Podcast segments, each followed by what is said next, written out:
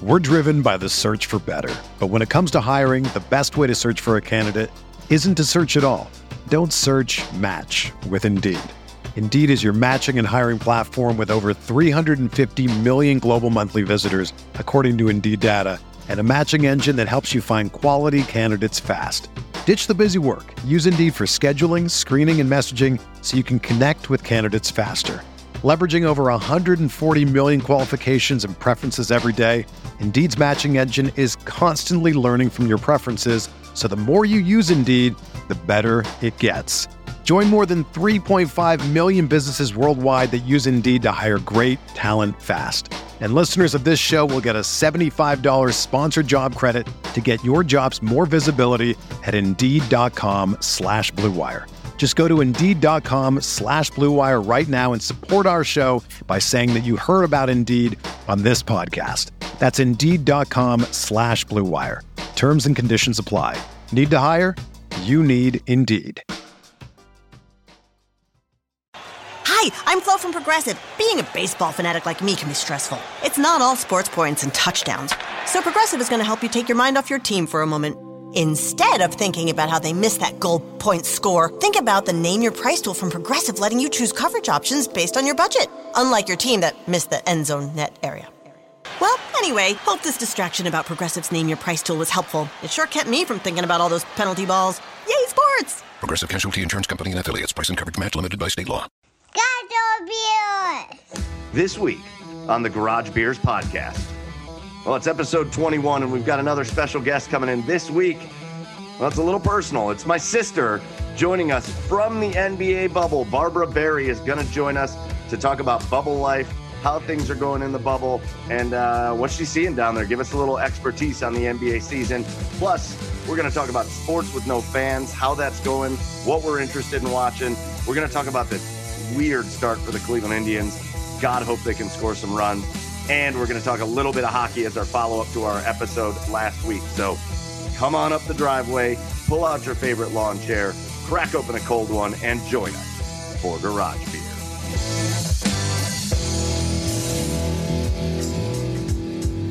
And welcome on in to the Garage Beers podcast, episode 21. And we've got a great one for you here tonight. Uh, with you as always, I am Michael Keefe. You can find me on Twitter at the Garage Beers. No, I keep saying that at Garage Beers, Mike. Uh, find me on Twitter. Follow me. You can also find the show on Twitter at the Garage Beers. That's what I was trying to say. Uh, and with me, as always, down in Nashville, Tennessee, Joey Whalen. What's going on, Joe? What's going on? My lord, we've had what two full weeks of just nonstop sporting action. Sports. I cannot get enough. And now, like, football's around the corner, maybe a little college football around the corner, hopefully. Uh, it's, I, I don't know what we're going to do in December. I don't know. Oh, man, this has got to be, and you're on good timing too, because you're in Nashville, so you're an hour behind. You're on Central Time.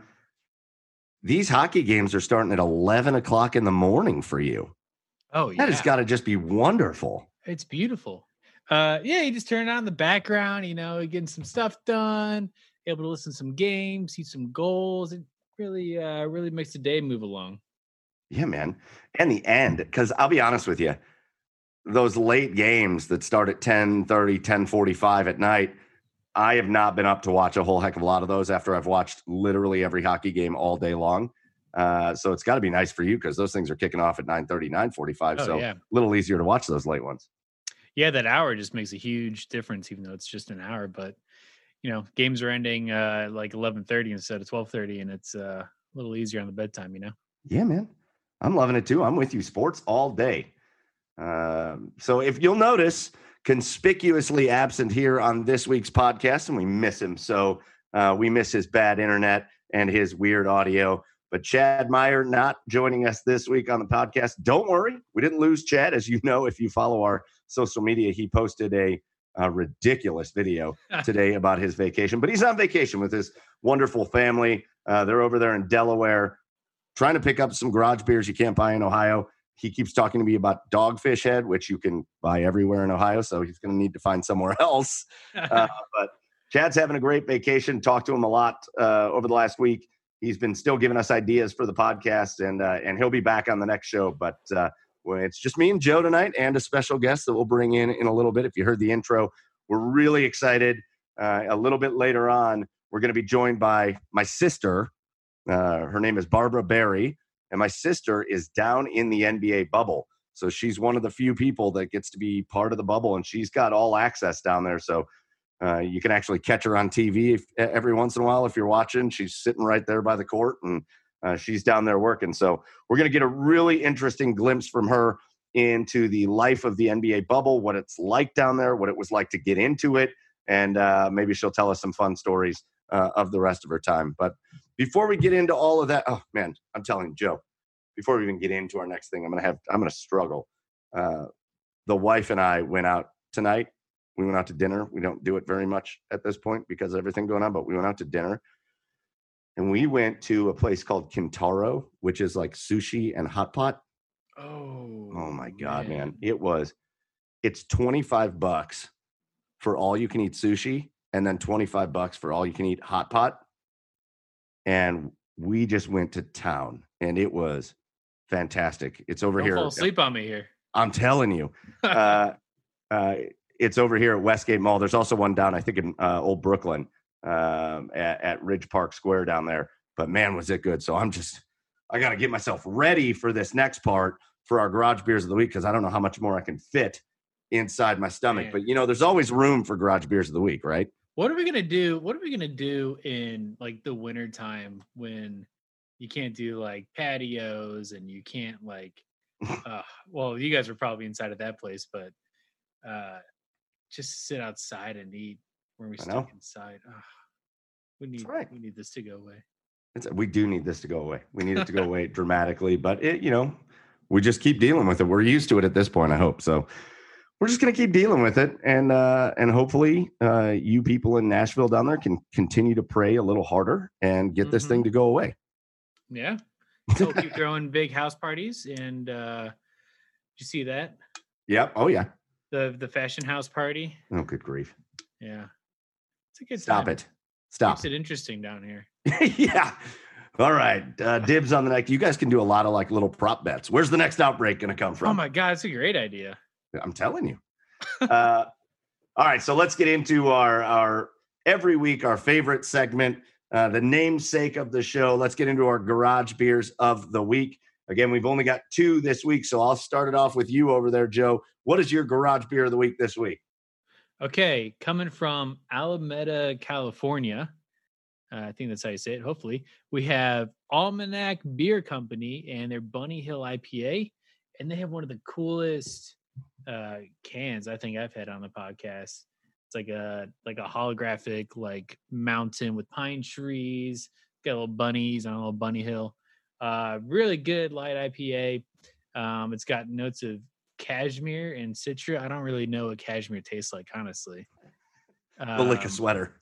yeah, yeah, it tastes a little fuzzy, but uh no, it's delicious. Uh, I don't really feel like it's a wintertime beer, but uh, I'm enjoying it. Man, I'm. Uh, I think Alameda. It's got to be by Oakland. Oh, you that know, was- I got a hair. I got a hair in my glass. Maybe that's the That's fuzzy. I mean, there's only so many people that hairs could be. Oh, that's my. It's fuzzy. That's not cashmere. It's just a hair. Just a hair. Uh, uh, Alameda's got to be by Oakland, right? Because Uh, that the name of their stadium, the name of the A's stadium, and the, where the Raiders played for the longest time was Oakland Alameda County Stadium. yeah, that so- could be that could be true. So you're probably up there in, in the Bay Area Yeah. somewhere. Pretty sweet. Yeah. All right. I'm going to bring it back to Cleveland. I'm going to bring it to the the brewery that is closest to my house.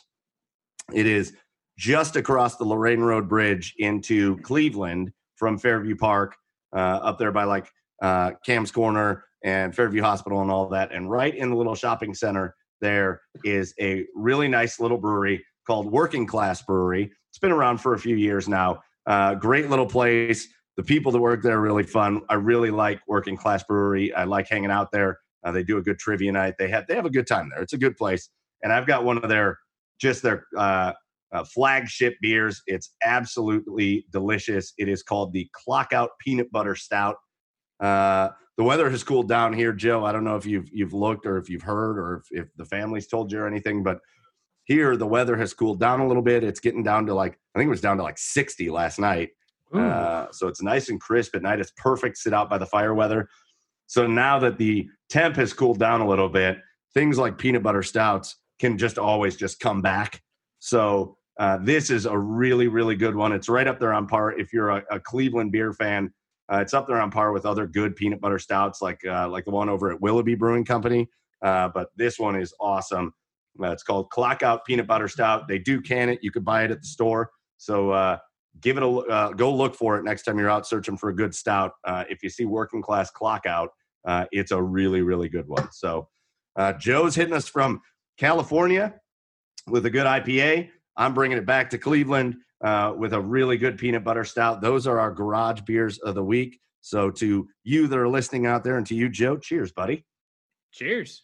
And let's uh, let's let's move it on. And by the way, for our garage beers of the week, always, if you're listening and you have a suggestion for the garage beer of the week, or you have a beer that you think we should feature, hit us up on social media. Go to our Facebook page at the Garage Beers Podcast. Go to our Twitter page at the Garage Beers, uh, and and and, and tell us. We we are always happy to feature new ones on the show. So let's get in before we bring in our special guest. Let's get into just uh, something I've been thinking about a lot lately as I'm watching these sports go down, Joe. Uh, so we've got baseball in full swing, we've got basketball in full swing, and we've got hockey in full swing. Um, obviously, none of them have fans. Uh, the experience is different with all of them for real. Uh, but um, I want to talk a little bit about just the experience of watching these on TV and and the if you can really feel or tell the difference. So we can start. Uh, I'm sitting here watching the Indians right now. Uh, we record on Wednesday nights. The Indians are playing the Reds.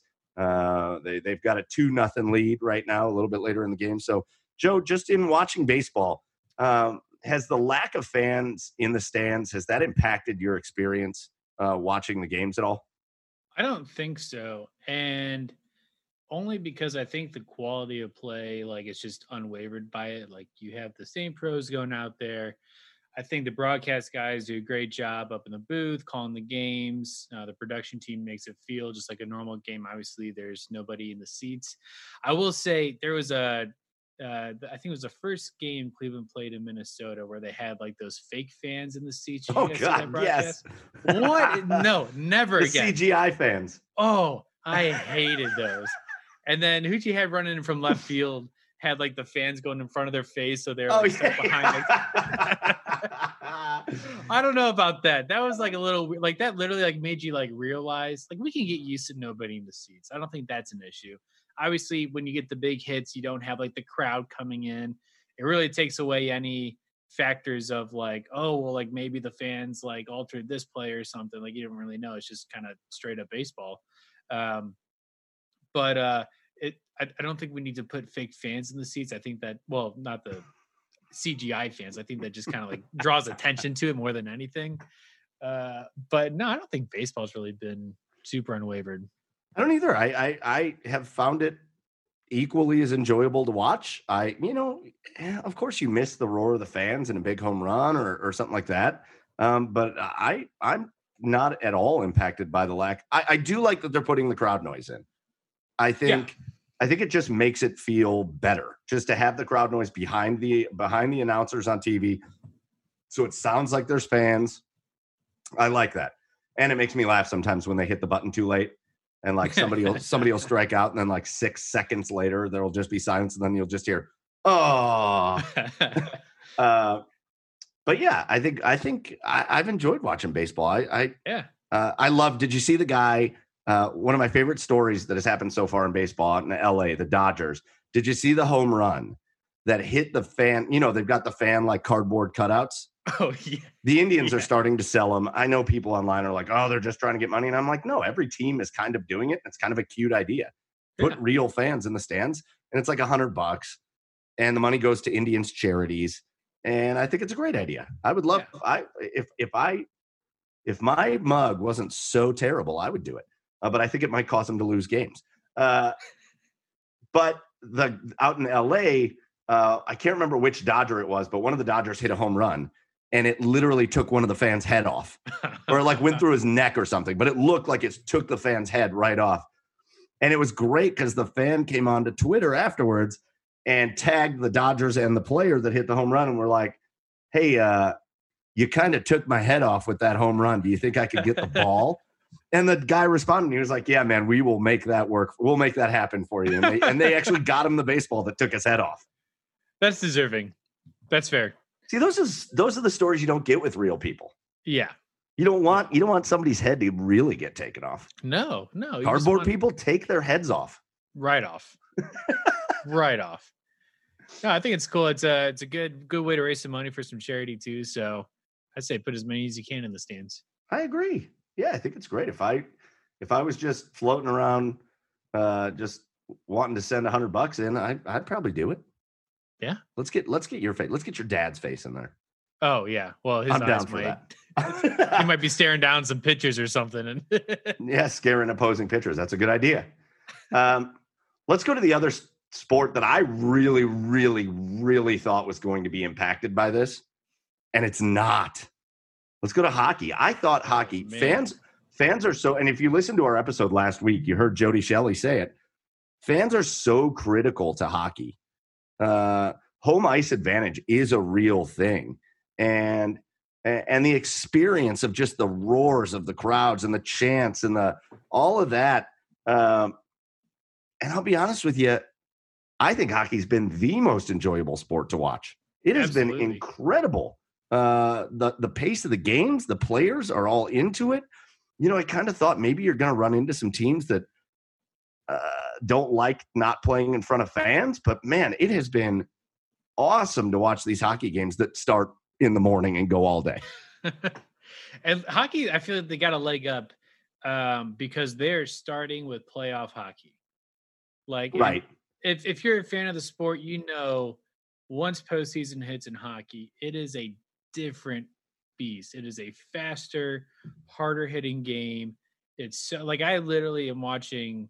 I mean, more than just like the Preds, I'm watching all these games throughout the day, and I'm just like I'm sitting there, and I just feel my heart pounding out of my chest. I'm like, oh my god, I'm like 2,000 miles away from this game right now, and I'm getting anxiety from it. Um, I, I think when you're when you're starting off like rebooting the sport with such fast paced, uh, high stakes action, like it, it's really really fun to watch. Yeah, and and and the storylines. We're going to get into hockey a little bit more in depth uh, a little bit later in the podcast here, just talking about the actual games and series and some of our favorite parts. But again, I, I think they've just done it so well. the The arenas are, are beautiful. Uh, they look great in Toronto and Edmonton.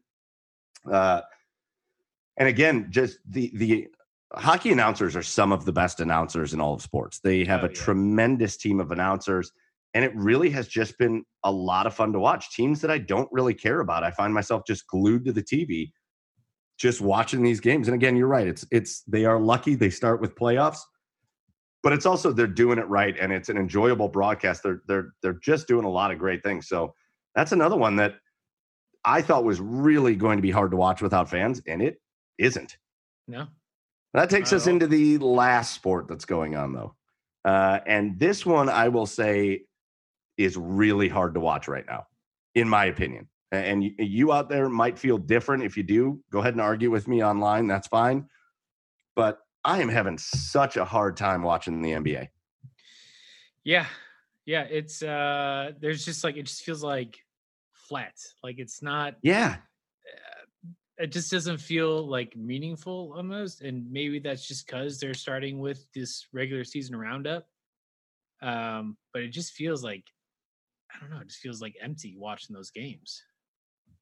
Yeah, and you know, I, I sure I think part of it is that the games are uh, outside of a few of these games. It's pretty much meaningless because, yes, seeding is one thing. Okay, are, is one team going to get the four seed or the five seed? Uh, okay, whatever.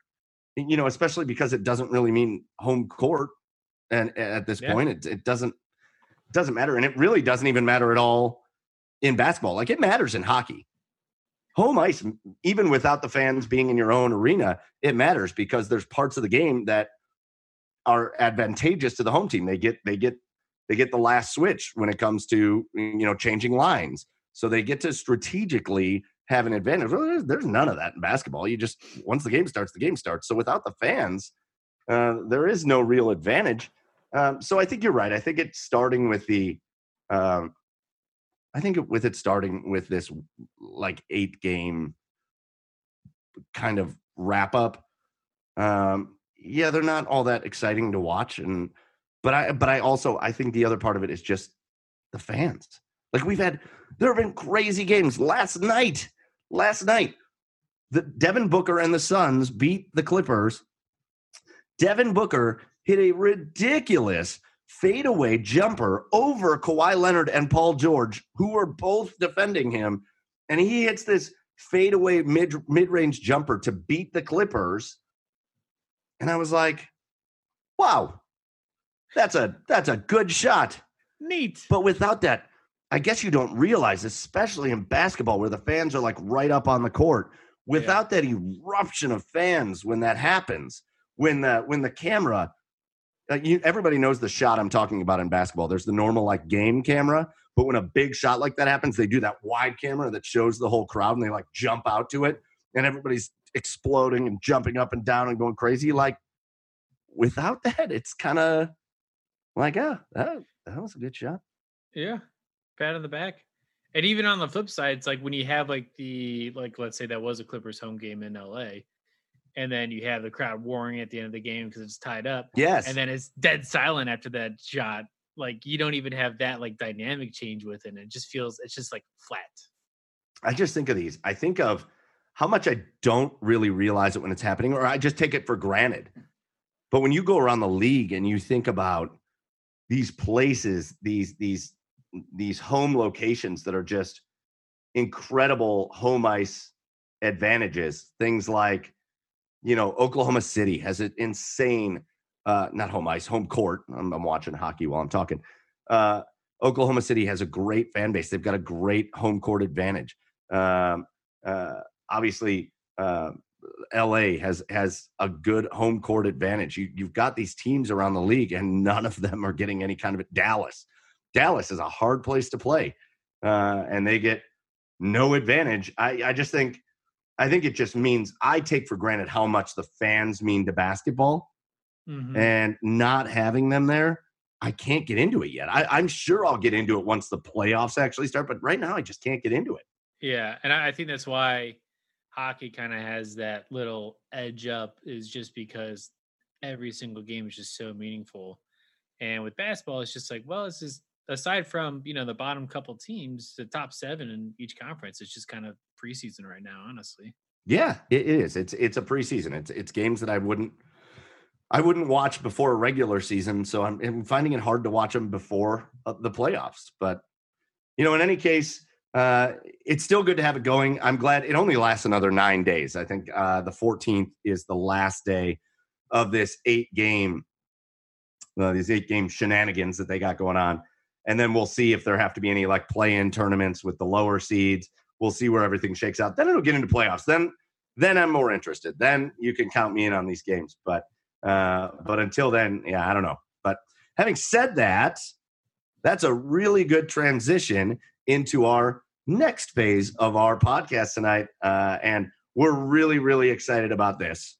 Joining us now from inside the bubble in Orlando, Florida, the NBA bubble that we've all heard so much about. Uh, we've got uh, um, somebody I'm really excited to have on. Uh, one, because um, she's my sister, and two, because she is going to be, she's our official bubble correspondent so we're going to make her come on anytime we have to talk about anything interesting with the NBA bubble. We want to bring in again my sister uh, and and uh, uh, new bubble correspondent Barbara Barry. Barbara, what's going on? Hi guys, all is good in Orlando. It's about 94 and 1000% humidity. Oh. Good night, Brian. Sorry the head of the referees was just passing me so oh, hey brian. him. He's he's my neighbor in the bubble. Oh nice. Yep and brian has a bike so he keeps his bike outside of his little we stay in the casitas and he keeps his bike outside of the casitas. But last night, someone must have had a rager at the pool. Oh no! and where they were a little drunk walking back, and they tripped over Brian's bike. Oh, ben no. thought it was hilarious and threw his bike in the bushes. So when we got up, I had to help Brian get his bike out of the bushes. Oh, so yeah, no. Well, look at you, good deeds for the day, getting Brian's bike out of the bushes. No. Well, I was the nosy neighbor in the peak hole. Like as soon as I heard the ruckus outside, I was like, "What's going on?" I've got to look. is the most excitement we've had in a long time. Well, we got to ask. Uh, you know, we're gonna get to that because, like, there's got to be some, got to be some stories, right? Like, you got to have, got to have some stuff that's going on where, you know, we got, we got guys. I, I want to know personally. Have you tried any of the strip club wings that we've heard so much about? Um, I have not, but I would definitely love any wing. At this point. The food here has been less than stellar. well, we, It's like everything is on a bone. I've never had chicken parmesan on a bone. Ooh, Oh. Like. To everything is yeah, it's think of like everything that mom would have in the refrigerator and would have nothing to like they she couldn't figure out to use it what to use it for and then to put it all in the same dish and just crap every day. oh, But I is, mean is that the same food everybody's getting? for the most part. So we thought, buy one. Um, so yeah, we thought that the players were getting different food, and then the lot they don't have locker rooms here. Um, it's just like little offices, and the doors were open, so we were looking inside there, and they have the same peanut butter and jellies that we have, and all the same snacks that we Uncrustables? have. They have the crust on. It's just two pieces of bread with some You would think You the have strawberry players could get grape jelly? Uncrustables. yeah. no, and you have tons of Disney Rice Krispie treats that look like Mickey Mouse. oh, well, I'm down for that. Um, but yeah, they're pretty much here on site at the arenas are getting the same food we do, and then back at the hotel, your options are two restaurants. Um, one is a sports bar, and one is in the middle of a lake, which is kind of nicer, but nothing to write home about for sure Man. and room service. Room service, a fourteen dollar grilled cheese. I was like, wow, Oh, the markup on that is oh, they're crushing you guys. You're like, uh, hi, excuse me, Walt Disney. I don't for the NBA. Yeah, I can't be doing fourteen dollar grilled cheeses. no, no. but I just eat the free food, just like everyone else. Everything's in a cardboard box. Jeez. Um, And they come and just But yeah. drop it on the floor outside your door, right? well, that was during quarantine, so we were we couldn't leave our room f- for seven days, Got and it. every meal got dropped outside the door, and we would have to. The only time you were allowed to open your door was to pick up your meal off the ground. Wow. Um, Yeah. You're a little crazy in there for seven days in a hotel room. okay, so I was going crazy and I thought all of the lockdown shows I watched, I was like, oh, I pro I probably would be okay like in for one year, like not having much to do. But after seven days, I, I'm not meant for prison. That's not my thing. No. That sounds like a bad lockup. time to watch any type of horror film or like confinement TV show or something. Where Yeah. But then, like, so my room faces this. L- They have a lake in the middle, and my room faces that. And I would see players with their big fishing rods. N- to date, they fish in there every single day, and I have no idea if anyone's caught anything. I don't think there's any fish in there. Listen, they're basketball uh, I've ne- players. they're not Yeah. outdoorsmen. No. And they only they're not patient. You know, when you fish, you have to be a little patient. You're right. They just they stick the rod in there. and If they don't have something in like two minutes, they pick it out and they walk to the next spot and then drop it down again. And, Yeah. Well, I get Um, it. and then let's see, in the morning time, it's it's a little weird because it's not as hot. I mean, Orlando's just hot and steamy all the time, but in the morning you get a little bit of coolness and it's just weird. Like I'll just walk around the lake and you see players just riding bikes and and waving at you and like Jeez. giving you the thumbs up. And I couldn't tell you who they were, but I know they're pretty tall. Um, or jogging and Poor Alex just say, Caruso out "Hey, there. What's up? Like, hey, and you're Yeah. like, who you I mean. I've got a good nickname. I'm Cleveland because I have a lot of Cleveland apparel down here. and Um, unfortunately, because you're the only thing representing Cleveland down there, I know. Poor Cavs. we don't want to talk about that. So let's throw Poor it back. Let's throw it back for a minute, BJ. Let's throw it back. Sure. To, uh, um, let's throw it back to just kind of getting in because I think people uh, are interested in in in that was a process uh, from the time you Sure. you live in San Diego. From the time you flew from San Diego to Orlando, Just tell us that, uh, you know, just a quick snippet of that process of what you had to do and staying in multiple hotels and the quarantines and all that stuff. Yep. into the bubble. Sure. So I came down on the 5th of July and my first couple of nights we stayed at the Wyndham and did the setup here. So the setup here is it's an incredible process. I mean, the amount of trucks and and laborers and tents and you name it, there is just tons of people down here. Um, so we were all staying at so many different hotels. And then after two nights at the Wyndham, I moved over to the Waldorf. Um, and we were there until we got to the Coronado, which is where I'm at now. And that's none of we didn't have to quarantine or anything so we were just on site every single day setting up. There's three venues here three arenas.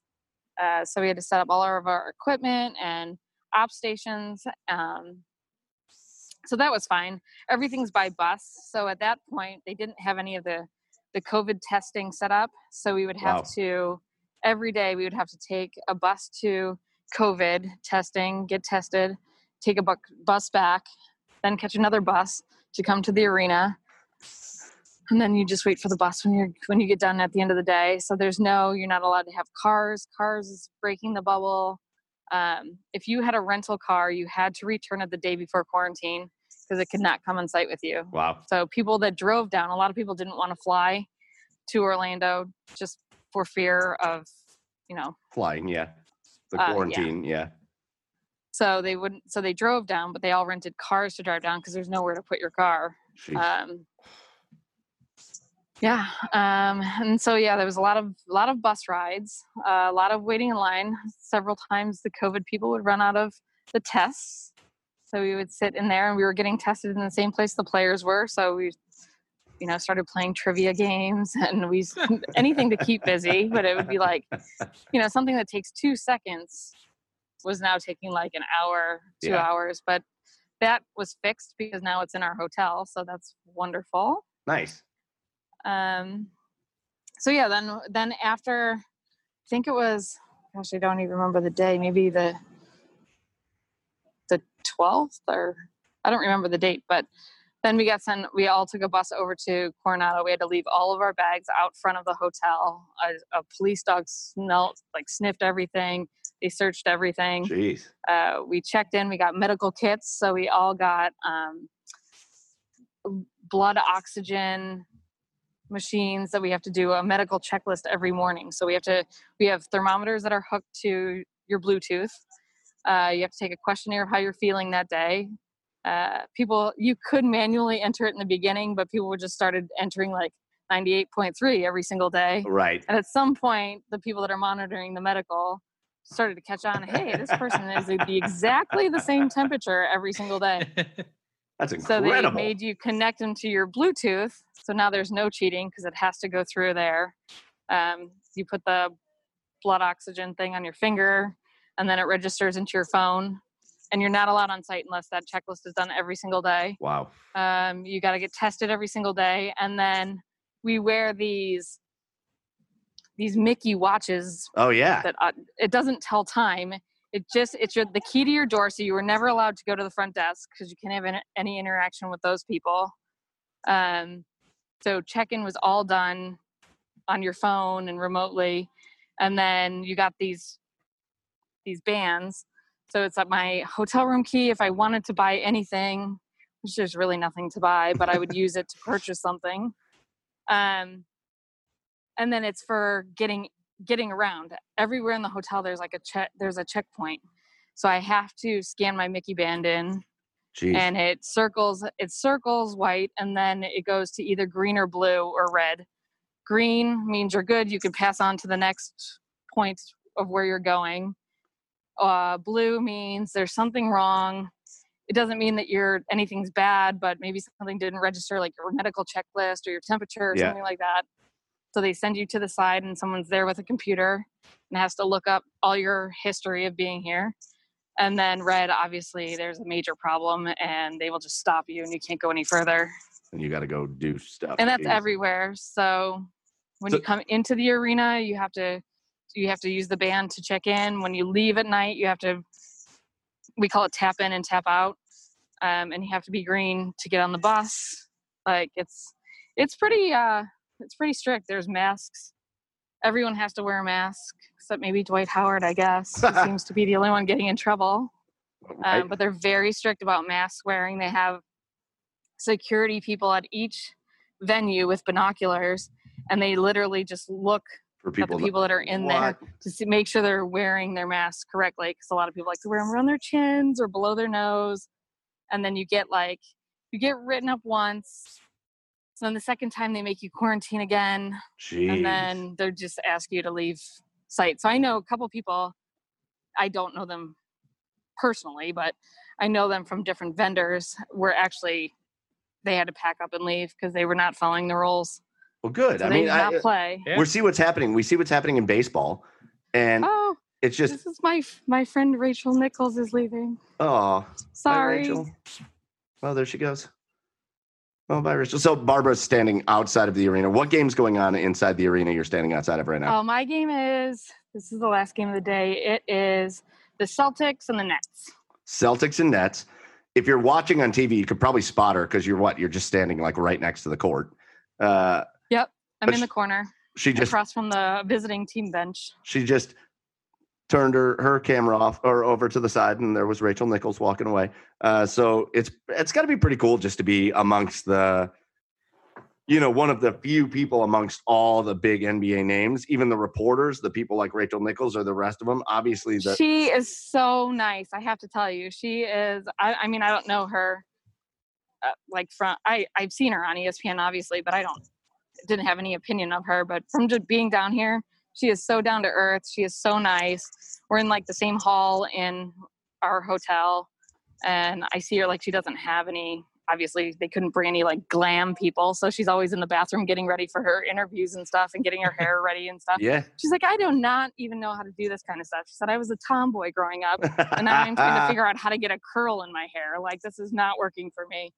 So we kind of crack up, but that's another interesting part about this is since there's no locker rooms, which means there's no bathrooms, you share the bathrooms with the players. So at any given time, a player's what like it has one doorway, and to the left is men, and to the right is women. So at any given time, I walked out and like Kawhi Leonard was right there. And I was like, oh, hey, what's up? Oh. SDSU. yeah. Hey, I live in San Diego. Uh, like go Aztecs, and he just kind of laughed. But you know you you see them everywhere. It's not like you know typical arena event game. You know i've been to the all-star games. I've been to a million basketball games. You are just doing the same things they're doing. You're getting on the same not the yeah. same buses but the buses are picking us up in the same spots and so yeah. we just talked about this because we were talking about watching these games on tv without the fans and stuff and and we were talking and maybe it has to do with a little bit of the fact that these this is just that like preseason kind of going on right now for the NBA. It really mm-hmm. is more of a preseason than anything because a lot of these games don't really matter. Uh, well, it matters. For seeding, it matters. why it, it, matters to me because if there's no play-in tournament, I get two days off, and I've been working seven days straight. yeah, so you're like, please God. yes, but it seems with that eighth seed in the West, man, it let's go. Be, I know, but I, it's kind of hard to watch right now. Like I, I have had a very hard time sitting down and watching an NBA game because it's kind of a weird atmosphere too. Is it weird down there? Like, is it weird to watch it, or is it, or is it maybe no, cool to be there because you can kind of hear everything going on? I think it's, I think it is cool to hear that you can hear the conversations clear as day. I mean, I could be walking somewhere and I can hear them chattering with each other or like I mean, I can hear Harden yelling about his foul calls and and so that's so kind of cool. But that's because I'm here. Um, but I also don't think anyone realized just how big of an influence to the game fans are. Right. Like yeah. Right. Right. It doesn't make it as exciting. Like the game winner the other night. Yes. Um, the Devin Booker from this. Yeah, from the Suns.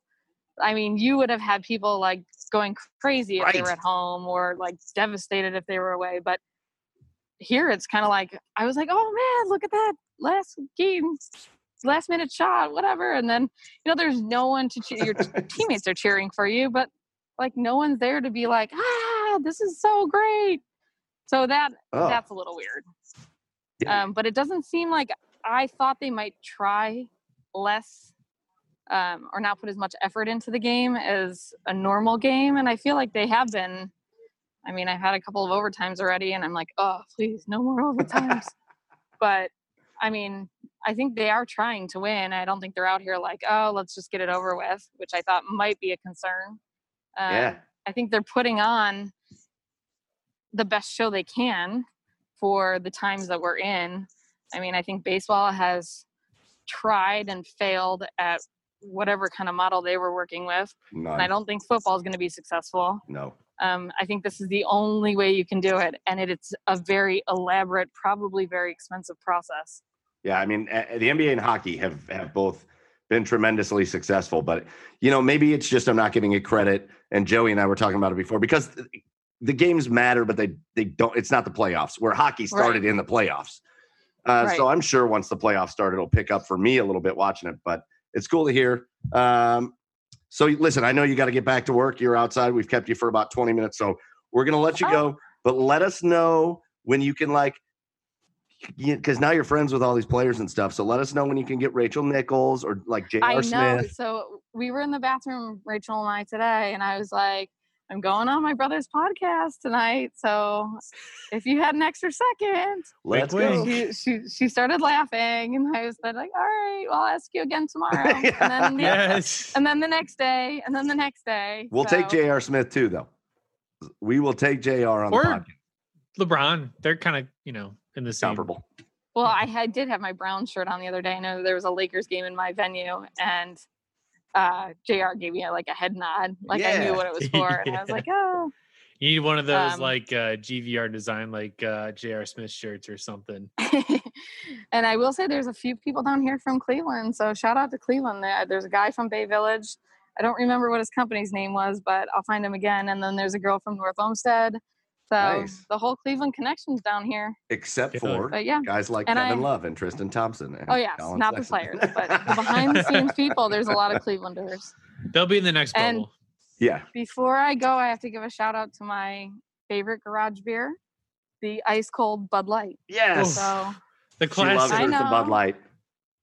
I know it's a it's a rough one, but I love it. If I go to San Diego to visit her, or she comes home to visit us, and we go to like a brewery, her first question is, "Are they going to have Bud Lights?" so, or to the bartender, "Can you just give me something that tastes as close to Bud Light as possible?" And they're like, "Ew, why?" shut up and just give it to me. Well, because like, that's what I like.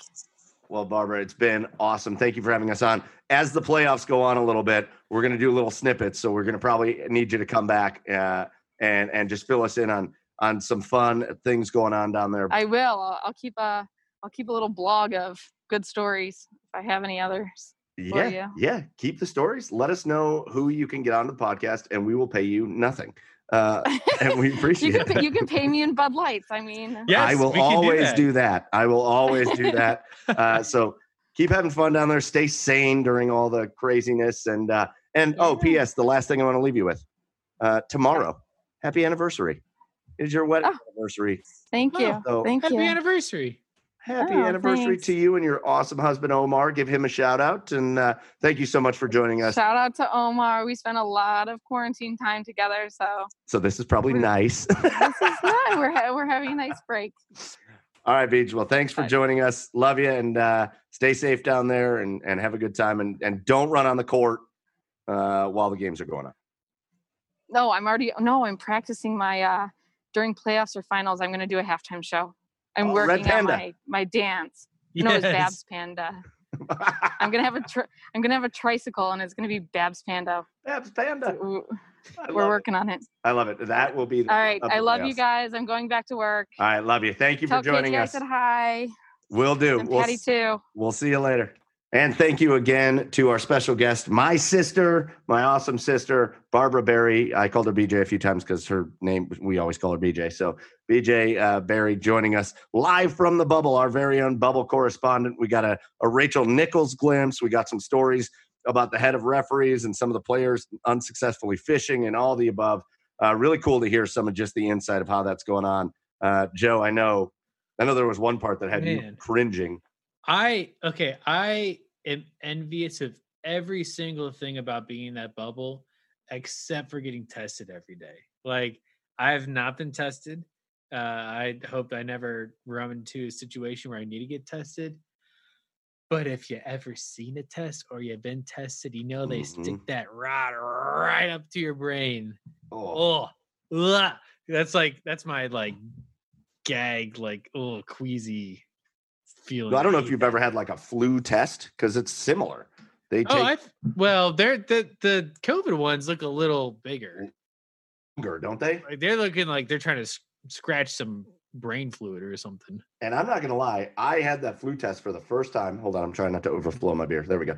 I had that flu test for the first time, and it was one of the worst things I've ever had in my whole life. So the yeah. COVID one looks worse. So yeah, I'm with you. Absolutely. But yeah, pretty cool stories. I mean, like just the stuff that she had to go through just to get into the bubble. And again, she's she is uh, classified as like the players, the coaches, the trainers, and then anybody like super essential to the operation of the game. That's what her classification is. So again, she's got access to everywhere, everywhere yeah. that the players can go and the coaches can go. That's what she has access to. So yeah, some of the pictures she sends. Uh, when she when she got off with us, uh, she was walking a little bit, and we saw on her phone where her seat is, and it's just it's just right at the court. Just yeah. she just sits right on the court watching. It's like stepping over players to get to her seat. Yeah, pretty much. so, again, a big thank you to my sister, to uh, uh, Barbara Barry. Uh, she gave her shout out to her one of the loves of her life, Bud Light. Uh, so we can always throw that in on the Garage Beers podcast, and hopefully some cool things happen in the playoffs, and we can bring her on for little short snippets uh, moving forward. So, yeah. Uh, having it's, said that, oh, what was that, Joe? I was going to say it's just an interesting thing, and this can kind of maybe lead us into um, baseball a little bit, but um, it was interesting how she said like like it's the only way that sport is going to be successful right now is these bubbles, and yes, I I couldn't agree more. I mean, you know, you you read about the NBA bubble, the NHL bubble, and but to hear from somebody that's in it and how strict and rigorous like you know, you're talking about how hard it is to just get into the bubble. And you can't just like, once you're in, you're not just in. Like, you still have to be strict. They got people with binoculars watching you. Um, I mean, it's it's no jokes. And then you get to the MLB, and I can just oh, I can guarantee uh, the NFL is going to have the same issues. And you got people going to casinos and whole teams catching the disease, and it's just ah, uh, it it's it's a little nerve wracking for the sports that aren't following a bubble format. Yeah, and there's no reason not to. I mean, there's there's no reason not to. Uh, I, baseball was so behind the eight ball uh, the whole time. I and, mean, and, it's and listen, the NBA and hockey, and and it was just this constant feeling that baseball had. They were just naive, like you're going to get fans. No, you're not. You're not going to see fans at any sport in this calendar year. You're not going to see them in football. You're not going to see them in baseball. There's not going to be some miracle that all of a sudden fans are at baseball games. It isn't going to happen.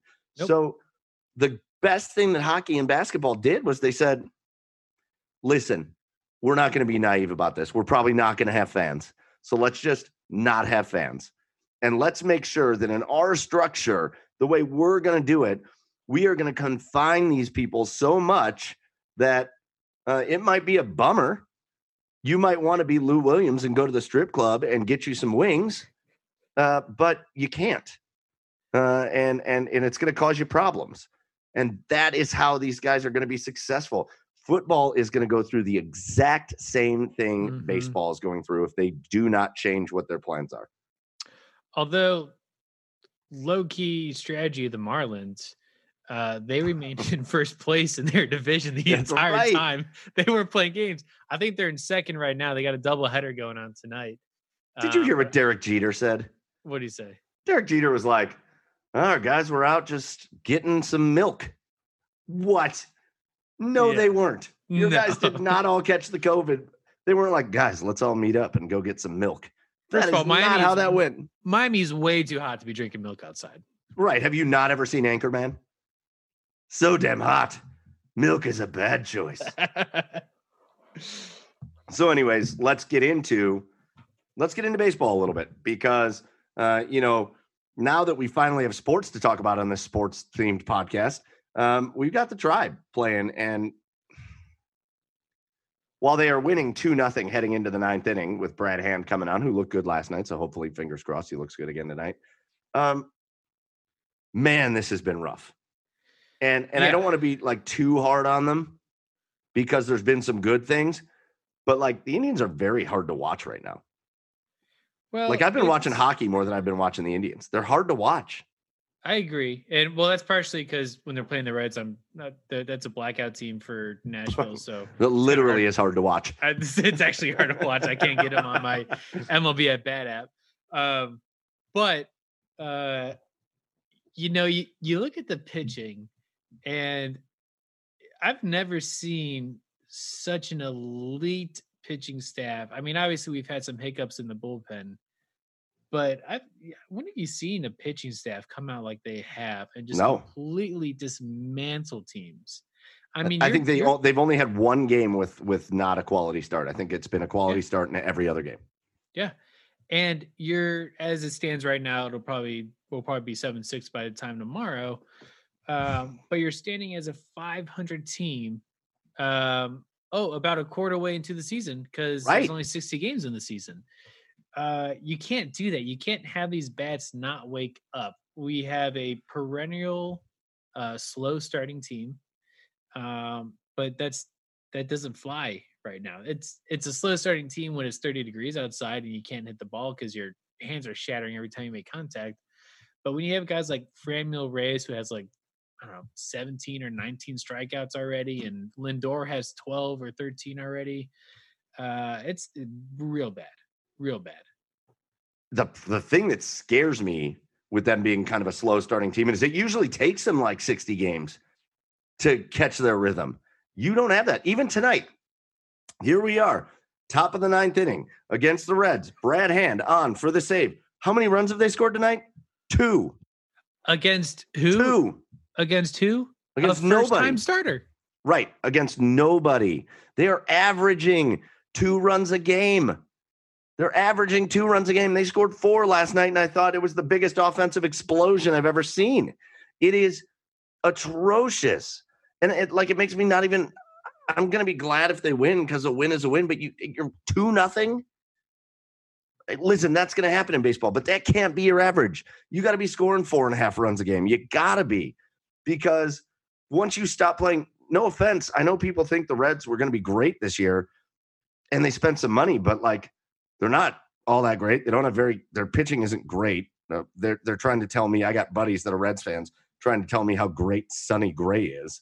Like, nah. Where where did that come from? I for whatever reason, the Oakland A's have the marketing team of the gods because they produce Sonny Gray into this like A tier pitching talent. At least we nope. thought.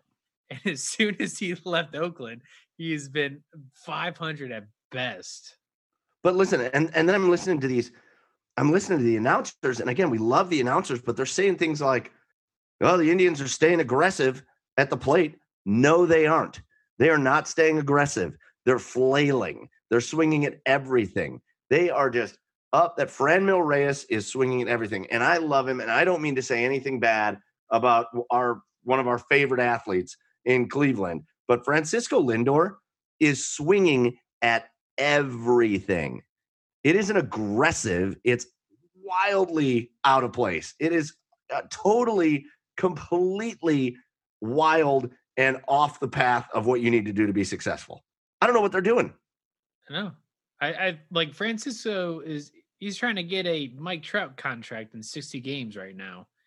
And he's just whiffing. I mean, he's he's swinging for the home run on every pitch. He's not going the other way. He's not, you know, shooting liners out of left field. He is just uh, looking foolish up there.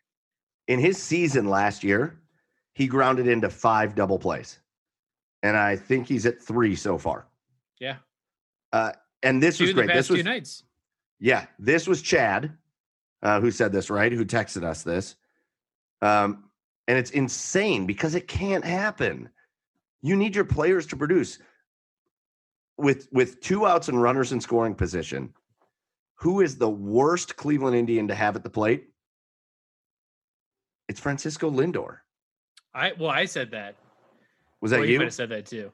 Yeah, I think he I asked it. He asked it, and you answered it correctly. And then he hit a home run versus like Minnesota or something like right. Literally like five minutes after I sent that text. But I, I kind of still stand by that. I mean, he's um, for as good as a player he is, uh, he just hasn't found his rhythm right now, and so that's not who you want to see up there when you got two outs, bases loaded, and you're down by three.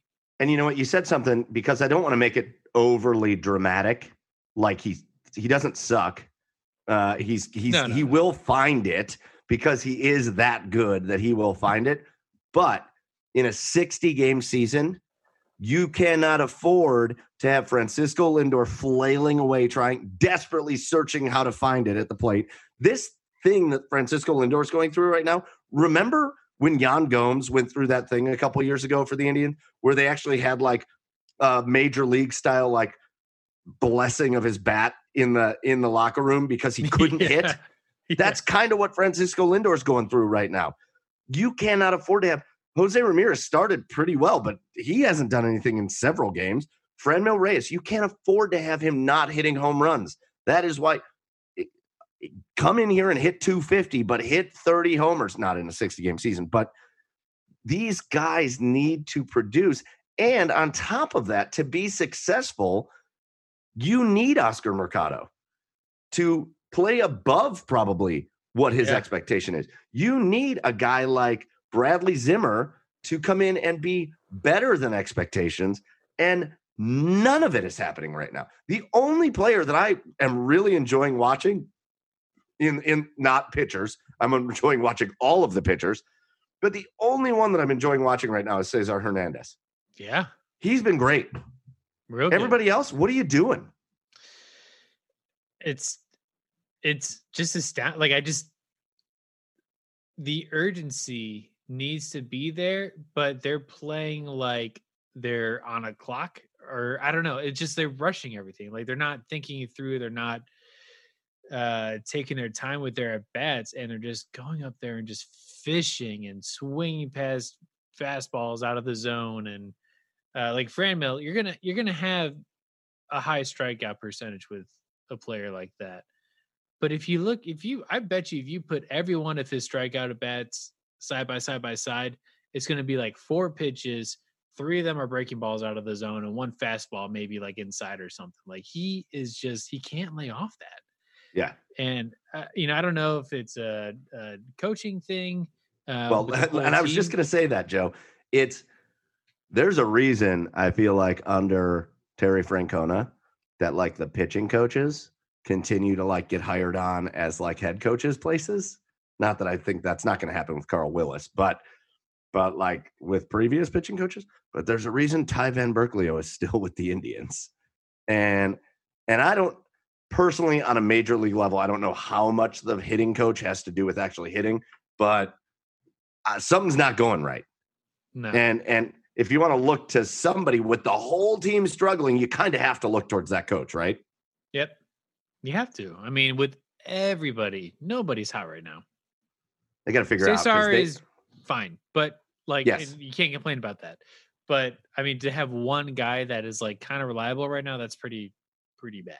Yeah, and it's it's it's a shame because then you've got the positives of the Indians, which are Shane Bieber. It, Shane Bieber might have the Cy Young locked up already.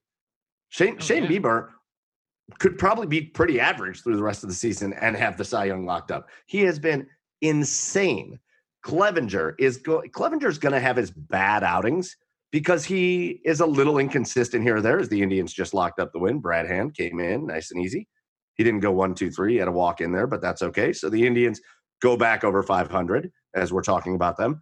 Um, uh, Clevinger's going to have one bad outing here or there, but he's going to be better. He's going to be good more times than not, many more times than not. Yeah.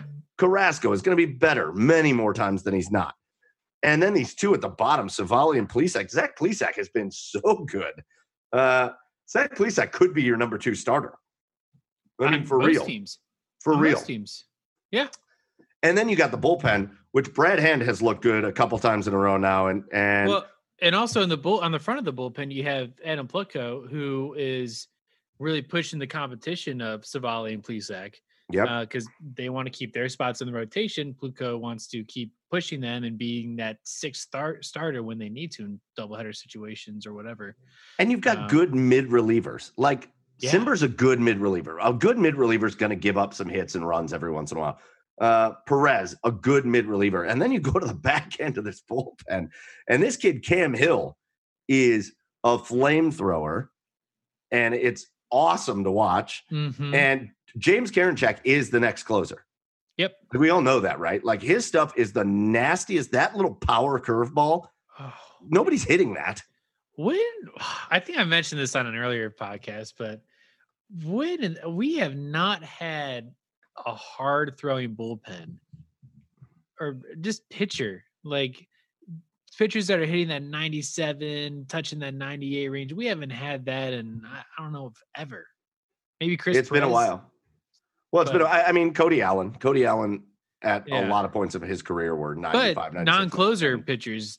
No, yeah. Well, not not not mm-hmm. many. And and the sad thing is, and I'm bringing this up again because I'm just wrecked about it. They've got another one, and it's the hardest throwing pitcher in the bullpen, Emmanuel Clase, that gets suspended for the season. Well, now it's suspended for the season. He was supposed to be out for 80 games. Now he's out for the whole season. Uh, that dude throws 102 mile an hour cutter.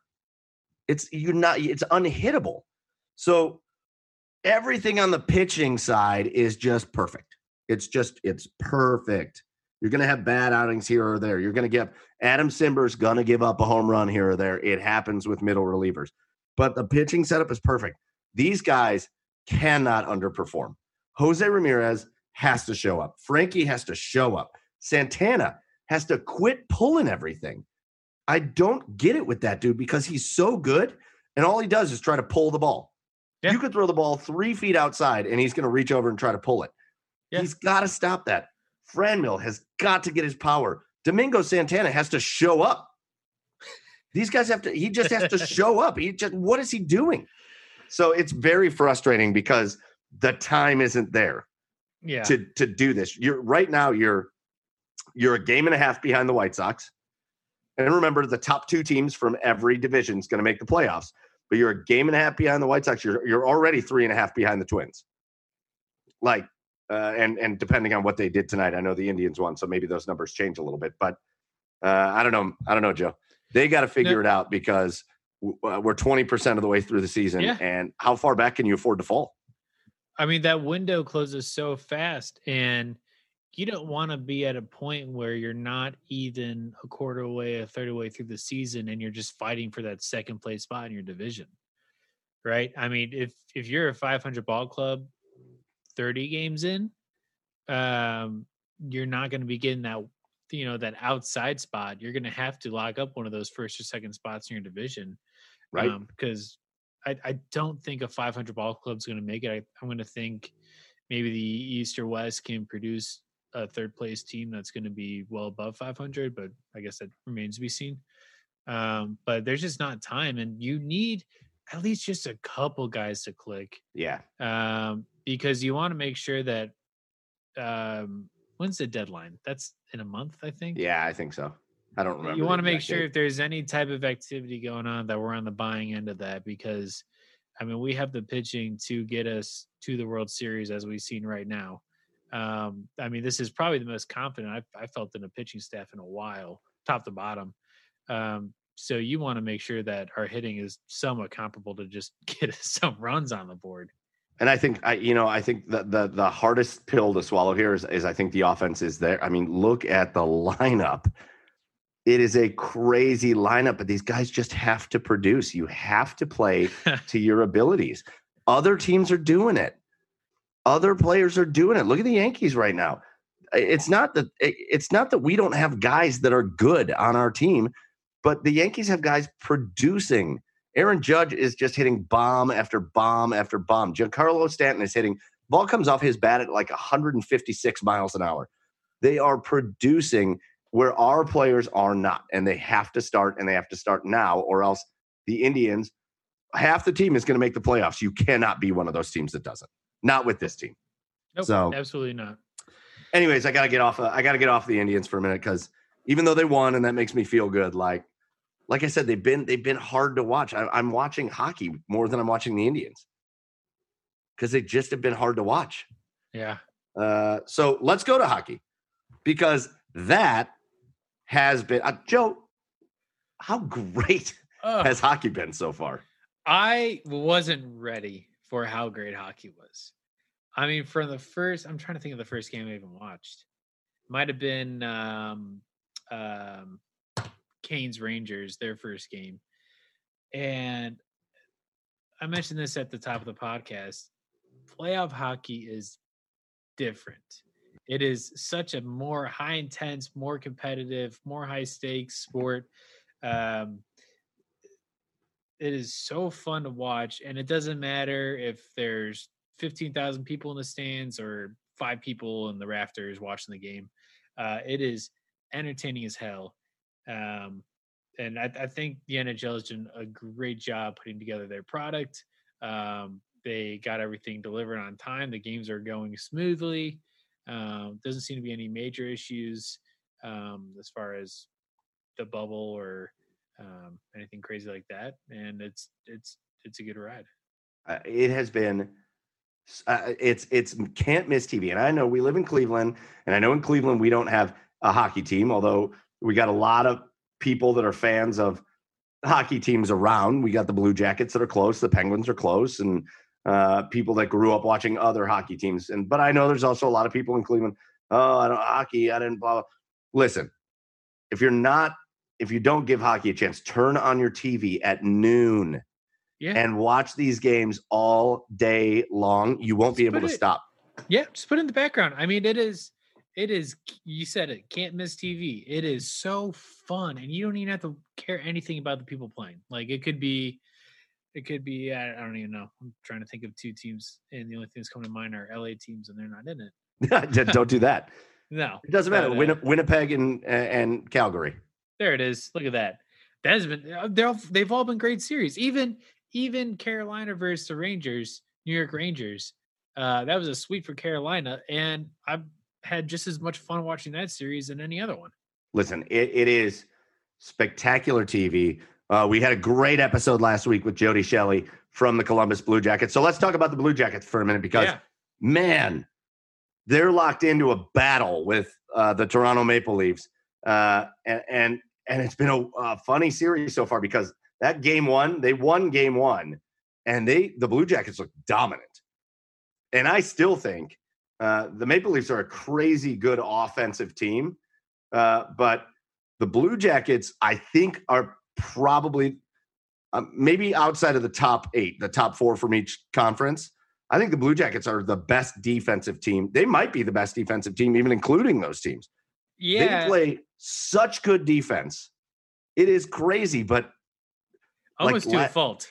Yeah, I was going to say. So here's where the fault comes in because they smothered the Maple Leafs in game one, just smothered them. Just Maple Leafs couldn't do anything. Uh, game two, um, they smothered them again, but the Maple Leafs outshot the Blue Jackets by like 25 shots. And the Blue Jackets lost because they were not, there was no offense. Uh, so I don't know. What's your thoughts on the Blue Jackets so far? Well, the Blue Jackets played like this all season. Um, very defensive. Um, they lock down their zone. And when it comes to transitioning to the offense, um, I, I, they are very just kind of dump the puck and try to set up and try to make something happen. But it's not like when they dump a puck in, you know, they have one guy going to get it, and then the forecheck is not super strong after that. And you just kind of see the Leafs pulling the puck back out and going to the Blue Jackets zone. Um, I don't know. I didn't watch their first game, so I don't know how they scored exactly. But I watched the second game, and it just seemed like they were locking down everything they could on their end. But when it came time to be on offense, it's just non-existent. Well, and, um, and that can't happen because the the Maple Leafs are not good defensively. That's not a good defensive team. So you're probably going to get outshot by the Maple Leafs just because that's how they play offense. But like defensively, uh, Maple Leafs aren't good. You got to get your shots off against them. You got to keep it closer to than what they did uh, game two. But it's been a great series. It's locked up uh, one to one. The next game is tomorrow. Uh, uh, well, Thursday. So if you're listening to this on Thursday, game three will be today. Um, and uh, and we'll see if Columbus can pull through. But let's talk a little Cleveland too, because one of the one of the uh, heroes for the Calder Cup, cha- Cup champions back in 2016, the Monsters, uh, was Jonas Korpisalo, and he has been one. Uh, he might he might be he's one of the top two goalies in the playoffs so far. He has yeah. been so good for the Blue Jackets, and there was a lot of discussion of who they were going to play in net and that was one of their question marks was a goalie. Jonas Korpisalo has been uh, he, he if, if they proceed into the playoffs, he's got a chance to win some kind of award for how good he's been in the playoffs. Yeah, and uh, the Leafs didn't score.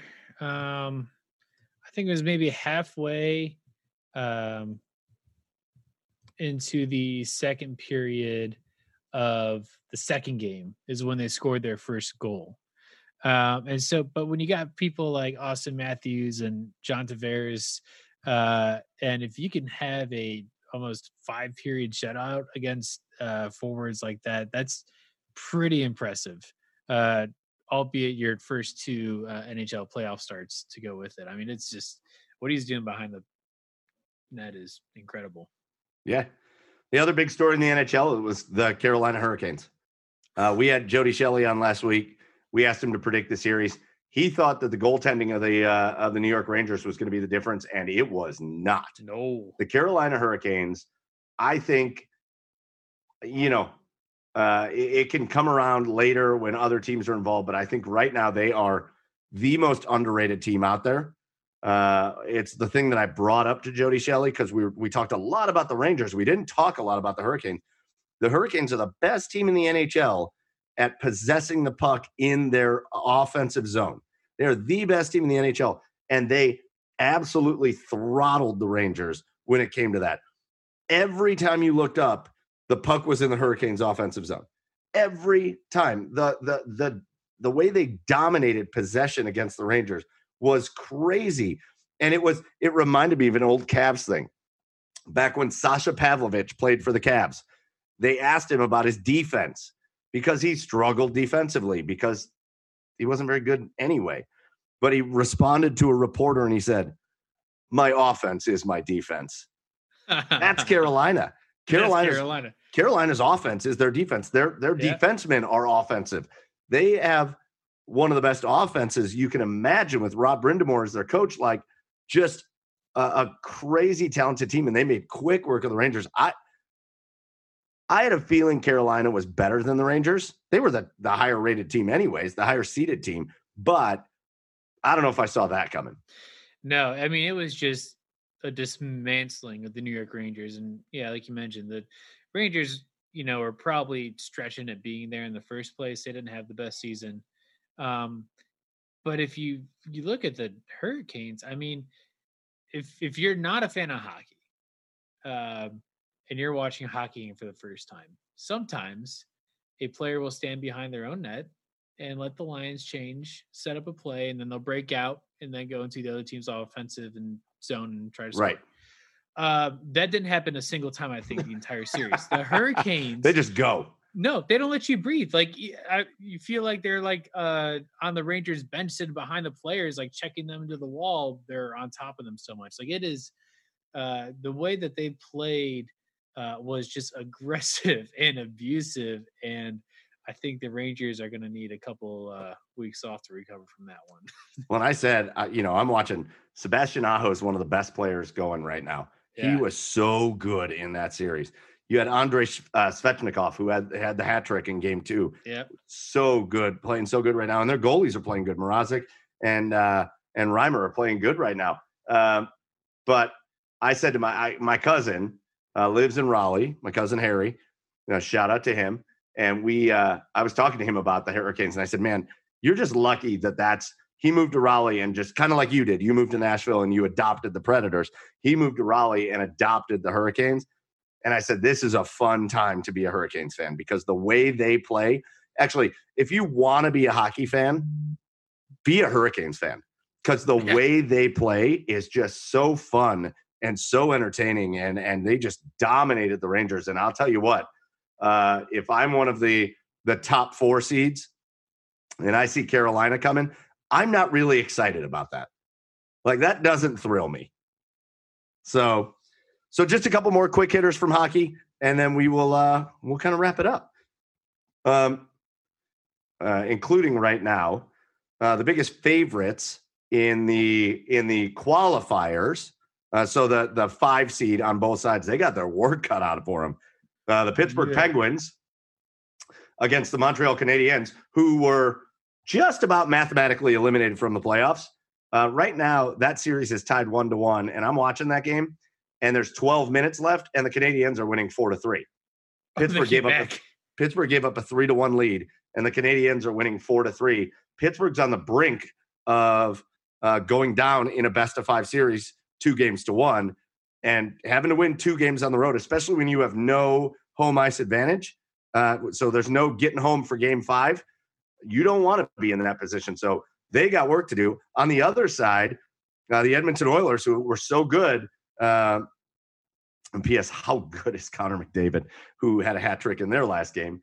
Um, as we kind of predicted last week, they have got their hands full with what looks like a rejuvenated Chicago Blackhawks team playing really hard, playing really well. They had to feel like, of course, we draw the Blackhawks. You know, like yeah. of all teams we could draw, of course we draw the Blackhawks. Uh, both of those series look like they are uh, uh, can go down to the wire. How are you feeling about those? I mean, that's why you got to love playoff hockey. Like there is just a just a different juice in the veins of the players during that time. Um, looking at the Pittsburgh Montreal matchup, um, you know, I, I just I don't count Pittsburgh out. I think they're such a well seasoned team um, that I, I think they just find a way to make it work. You know, they may go down tonight, and I think they win the next two pretty easily. Um, looking at Chicago, Edmonton, uh, I also think Edmonton's still going to come on top. Um, I think they were a little surprised by Chicago in game one. And Connor McDavid was like, uh, that's not going to happen. I'm just going to get a hat trick in the hat trick in the first period of the game, and I think he ended up with four goals that game. Yeah. Um, just ridiculous. No, well, he has so, a hat trick. Yeah, I think they play tonight, right? Yes, they play okay. after this. So this will that'll be finished by the time. I, I would imagine that uh, Edmonton will be up two one um, going into tomorrow here's what I'm nervous about, and this is a reverse to what Jody Shelley said uh, last week. Jody Shelley tended to give the advantage in all these series to teams that have had some success in the past that are going to be hungry for it again. Here's what I'm a little nervous about watching the Penguins. Um, I might feel like they kind of are playing the opposite of that. I might feel like they're playing like this kind of sucks. We're away from home. We're away from our families. We've won the Stanley Cup, you know, two times in the last five years. Uh, you know, we're happy, we're good, we're a good team. Like, like I, I don't, I know, and I'm not trying to be a, a weird about that. What I'm trying to say is like they're kind of playing like they don't really give a shit. Like, eh, if we don't make it, this sucks anyways. We can just go home, be with our families, and that I don't know. I didn't see that coming, but but I wonder if that isn't an element because Montreal, you give a team hope, you you let a team believe yeah. them, and they're all all NHL players they're all crazy talented hockey players. Like you let a team believe and and they're going to take it. So yeah, I don't know. I'm I'm I'm hopeful you're right. But let's talk about one last thing. Uh, you know, just just to give you your your spin on things. You got mm. the Preds on the brink. Uh, the Predators, yeah. Predators and Coyotes uh, finished Game Three today. The Coyotes uh, took that game, and now they lead. Uh, they lead their series uh, two games to one. Predators on the brink of elimination. Um, I feel like the Predators and the Indians are very comparable right now. They are so lots of talent. They don't do anything with it. Yeah, um, and it's it's so frustrating uh, watching the game that they played uh, on Wednesday, where they lost and ended up going down two one as a result of it. Um, I, they outshot the uh, Coyotes by like 15 or so, 15, 20 shots. Yeah. Um, but they played, uh, I think there's a difference between playing with like aggression and like presence and then playing tense. Um, and watching that game, it's like every time they passed, they're overshooting their guy or they couldn't settle down the puck and they had a lot of shots, but the quality of shots was so poor. Yeah. Um, they actually were up two to one in the third period, but they got called back on a offsides that ended up not really even affecting the play in the first place. Uh, so that was kind of tough.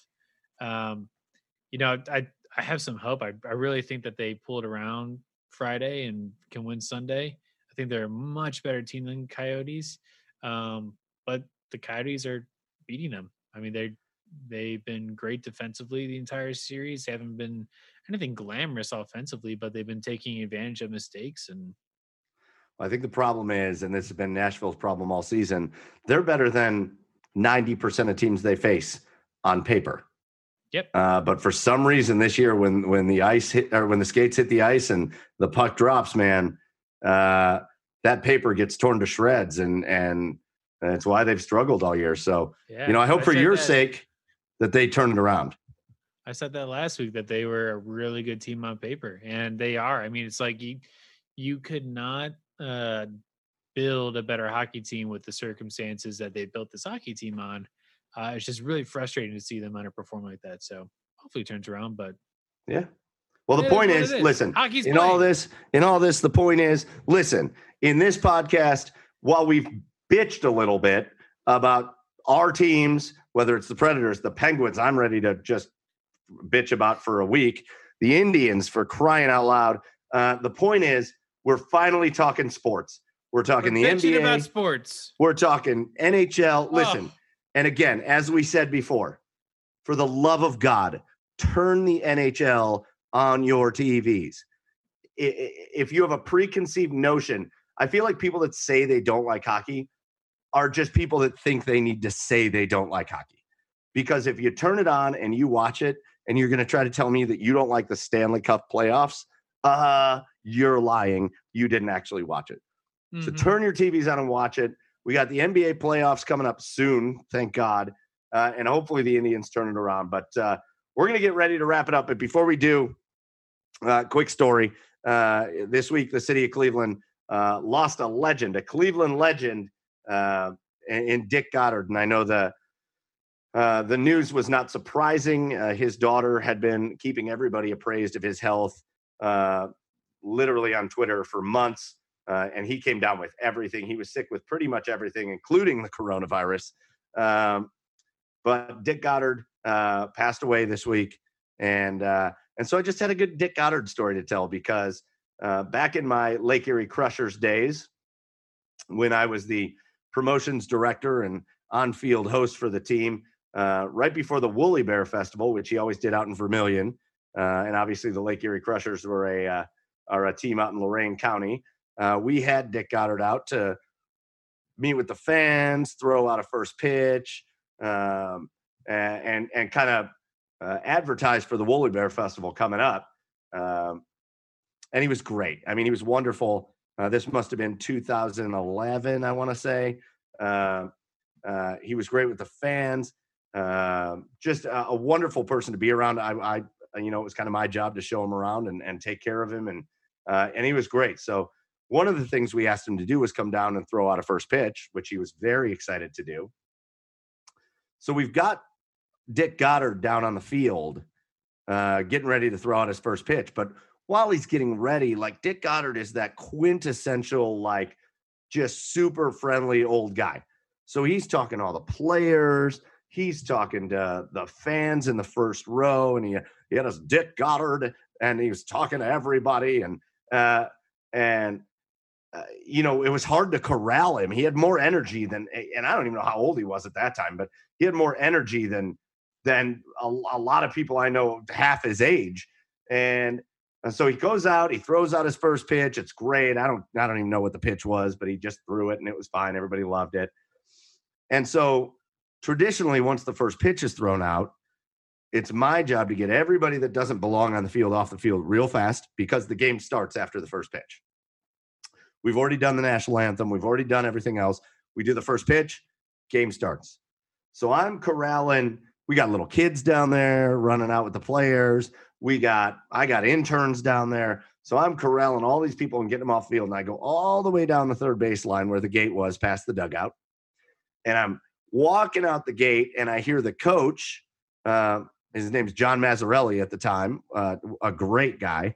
Uh, I hear John Massarelli, we called him Maz, go, Hey, Mike. And I turn and he just points. now, mind you, the Crushers have already taken the field and the starting pitcher is warming up. He's doing his warm up pitches, and we are seconds away. Actually, at that time, the throw had already gone down to second base. So we are getting ready to start. And he points behind home plate. And I turn and look, and there's Dick Goddard just standing on the field still, just shooting the shit with everybody in the first couple rows behind home plate. so I got to run. So now the game is kind of delayed. The umpire's looking at me like, hey, what the hell? And I'm like, it's Dick Goddard. Shut up. Uh, I got to run back behind home plate and like tap him on the shoulder and be like, ah, Mr. Goddard. And he turns and looks at me and he's like, oh, this is a great time. I'm having so much fun. And I'm like, yeah, I know you are. But like, the team has taken the field and the batter is like already in the batter's box. They need to start this game.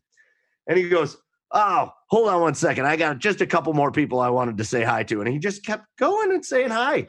and so finally, I'm like, I'm like, I'm really sorry to tell you this, but the game, like it's supposed to be a seven o'clock start and it's 706.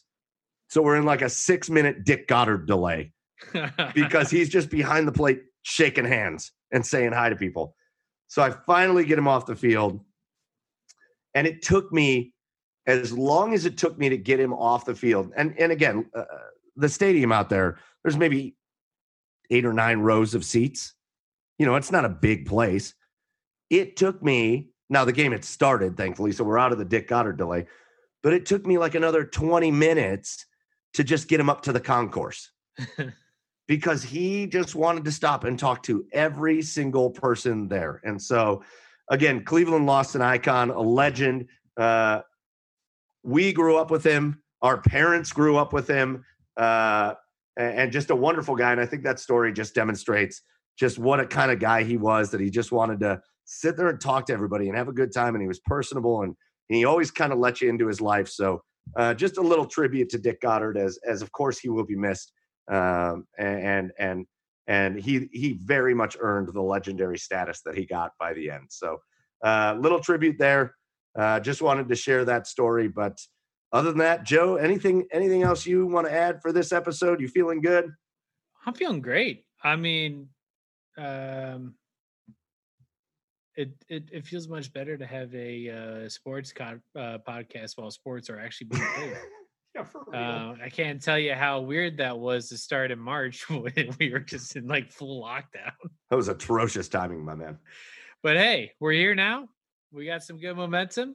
Uh, we're excited. Um, and go sports. Yeah, uh, keep it tuned in because we've got some really exciting guests coming up that you're oh, going yeah. to want to uh, stay tuned. So we'll make that announcement. Yes. But uh, uh, uh again, uh, that'll wrap it up for us. Chad will be back next week. Uh, if you're wondering where Chad is throughout all of this, again, uh, we told you at the beginning he is on vacation, uh, but he will be back next week. Uh, and we'll be back at, at full staff. But it was fun doing it with just you and me, Joe. That was a good time. Uh, thank you to my sister, Barbara Barry, for joining us from the NBA bubble. And remember, follow us on all of our social media. You can find us on Facebook at the Garage Beers Podcast. And then on Twitter, uh, you can also find us at Instagram at the Garage Beers Podcast, I think is our Instagram. I don't even remember what our Instagram is. Uh, and then on Twitter, we are at killer, the Garage Beers. Plug. At the Garage Beers. On, hey, listen, man, I'm I am still trying to figure things out with Instagram. Uh, it is a mostly a love love relationship, but you never know. Uh, it is at the Garage Beers on Instagram. It's at the Garage Beers on Twitter, and then you can follow all of us individually. I am uh, at Garage Beers Mike. You are at Garage Beers Joe, and then follow Chad at Garage Beers Chad, and uh, go watch the video that Chad put up today because he ran into some crazy drama on his vacation, and he is Chad. out. He is out for blood he not only did he run into drama in like the little vacation rental house he had, but he also had to like survive a hurricane. His family. So sounds uh, relaxing. Chad is out for blood on his vacation, and you can see it on his video. Go watch that on our social media. Otherwise, again, for Joey, for Chad on vacation, I'm Michael Keefe. Thank you for joining us again on another installment of the Garage Beers podcast. We'll catch you same time next week. Cheers, everybody. Hi, my name is Joe, and I'm a home decor overspender. Hi, Joe. I made a breakthrough. I found HomeSense. It's unreal. So many brand name sofas. I bought one. Oh, wow, really? It's okay. The prices so low. Lighting unexpected. Rugs handcrafted. Wall art eclectic. I go back like every week.